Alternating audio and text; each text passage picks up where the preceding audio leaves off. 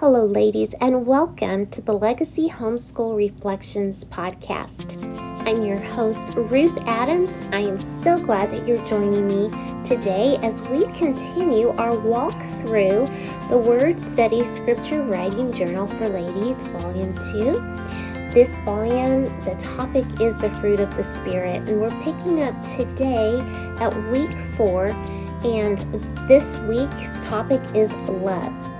Now, John Newton said, Let us love the Lord who bought us, pitied us when enemies, called us by his grace and taught us, gave us ears and gave us eyes. He has washed us with his blood. He presents our souls to God. John Newton.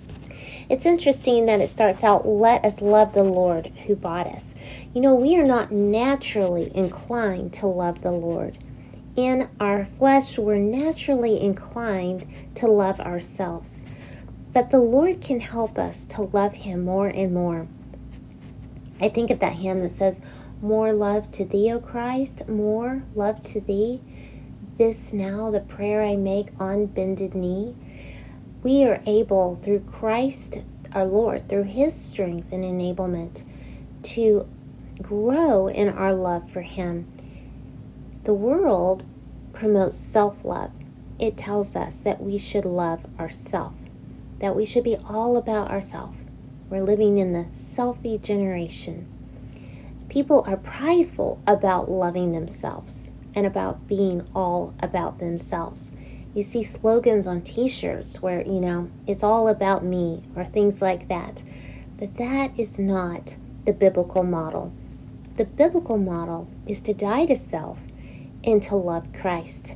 It's not to believe in yourself or to um, build up your own self esteem and your own enablement, but it's to trust in Christ, to realize I can do nothing apart from the help of Christ. And so it's a different paradigm altogether when we live and think biblically. So let us love the Lord who bought us, pitied us when enemies. Aren't you thankful for um, Christ that he went to the cross, um, even when we were enemies. Called us by his grace and taught us. So much grace, amazing grace. And he's still teaching us, isn't he? He's sanctifying us and making us more like him. Gave us ears and gave us eyes. I love that because, you know, we're born spiritually blind.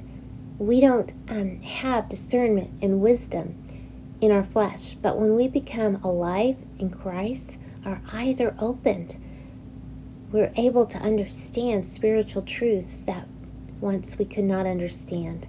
He has washed us with His blood. He presents our souls to God.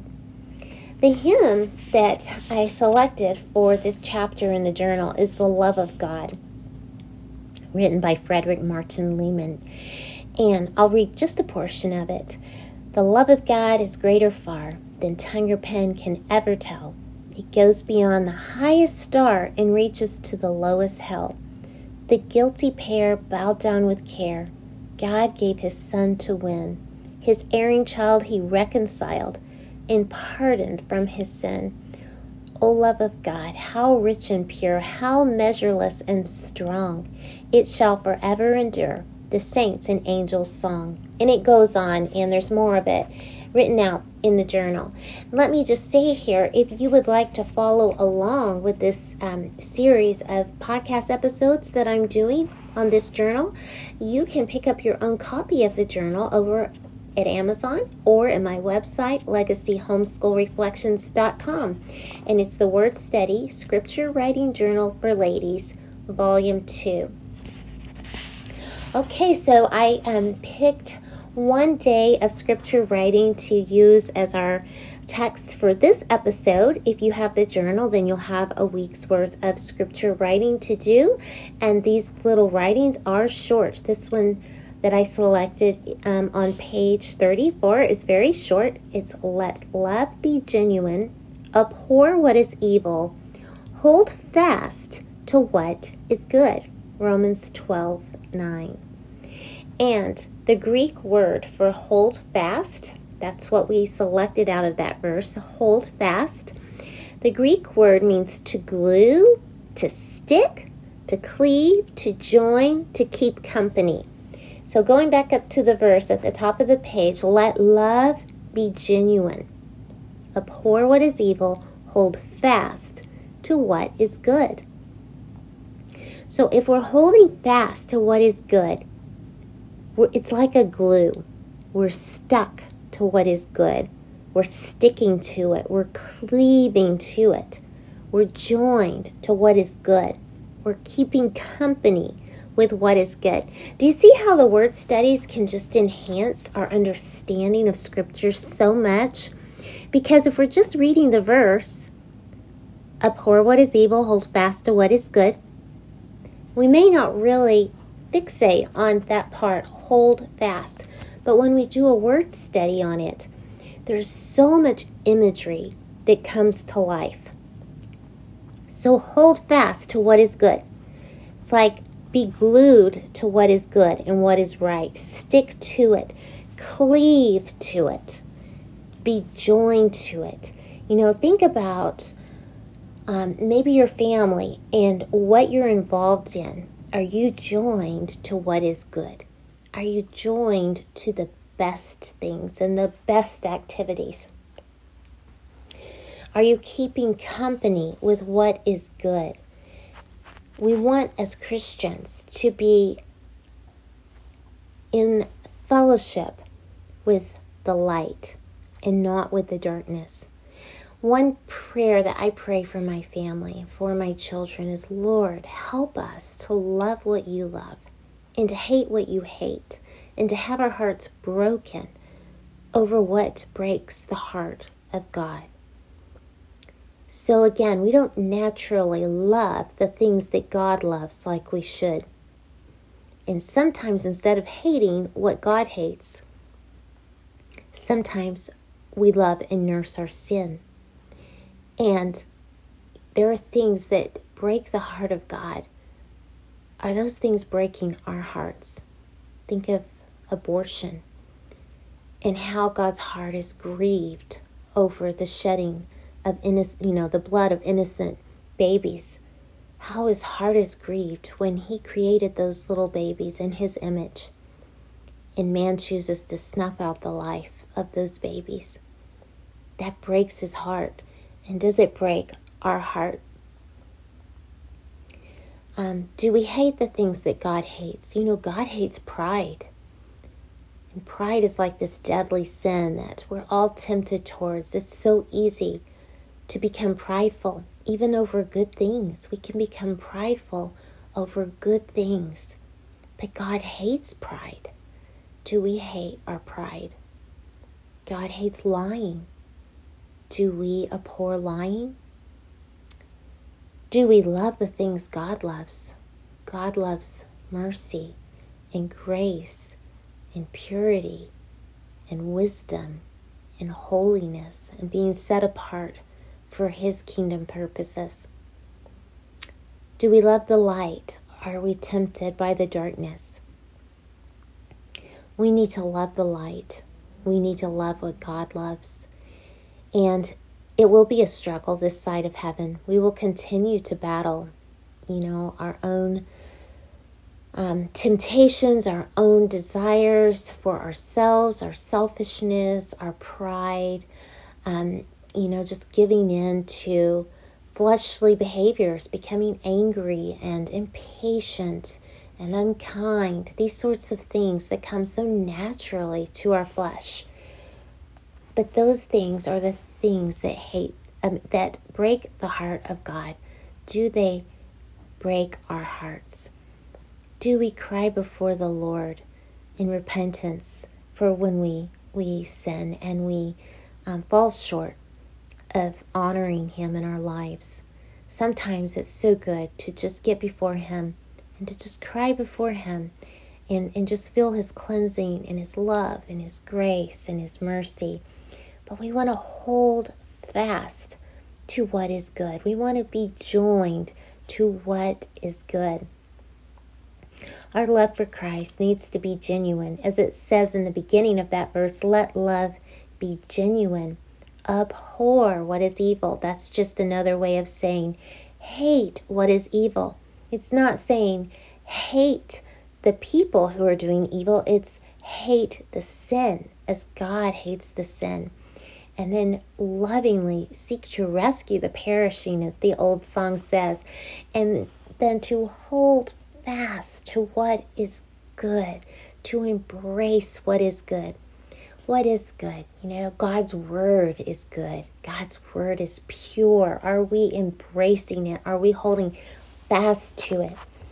You know, um, our family relationships, that is good. Are we holding fast to that? Our walk with Christ, are we clinging to Him and cleaving to Him and spending time with Him and prioritizing our relationship with Him? Church, are we holding fast to that? The body of Christ, that is a good thing. It's not a perfect thing this side of heaven, but it is a good thing. And God calls us to cleave to the church and to hold fast to the body of Christ. You know, what is good? Um, scripture memory and meditation on scripture singing songs to the Lord and worshiping Him. Those are good things. Let us hold fast to what is good. Let us pray that the Lord will reveal to us His perfect will, what is good for us, for our families, what are the best things for our family. And let us stay away from the darkness. Let us not even go near the darkness. Let us not compromise and be on the edge of the cliff, just about to fall into, you know, the darkness of sin. So many people want to compromise and they want to get as close as they can to being like the world. They want to get as close as they can to um, embracing sin. And instead of that, let's say, instead of going as close as we can, let's say, what is the ultimate best that we can do to the glory of God? How can we, how can our families glorify Him? How can we represent Him in beautiful and virtuous and radiant ways as women of God instead of trying to look as, you know, close to an edgy, worldly um, way that we could? Let's not push the modesty standards, you know, to just how much could we get away with? That's not the right heart. It should be how much can we glorify the Lord in um, representing Him, being the sweet aroma of Christ to a lost world, letting them see um, a beautiful, radiant difference in us, in, in our attitudes, in our perspectives, in our humility, in the way that we talk and we we care and we serve and we love others, in the way that we mother. How can we embrace our mothering and and you know be an example of godliness in our mothering of having a gentle tongue with our children and letting wisdom be on our lips loving them nurturing them prioritizing them how can we embrace motherhood to the glory of God? How can we embrace what is good?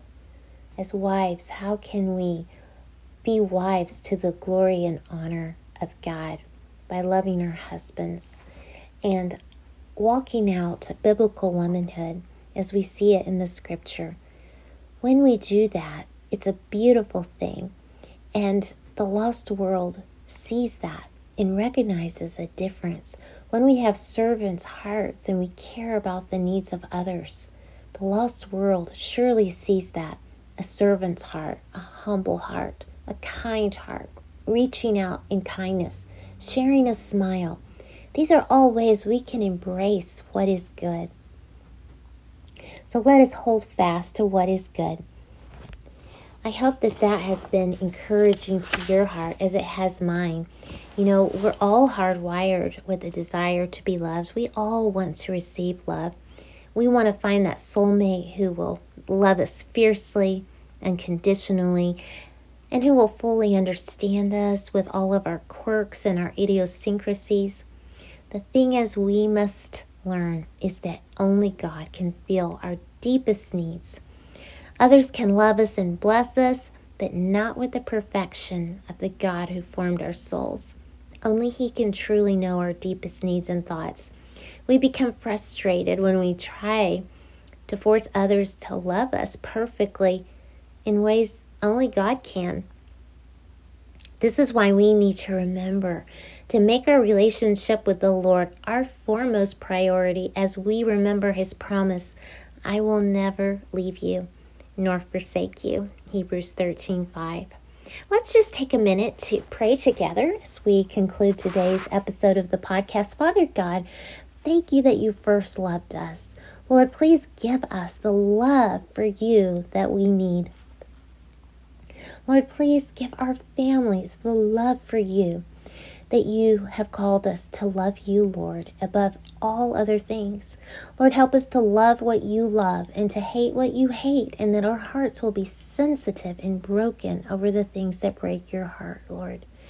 Please teach us to love you as we should and to love others.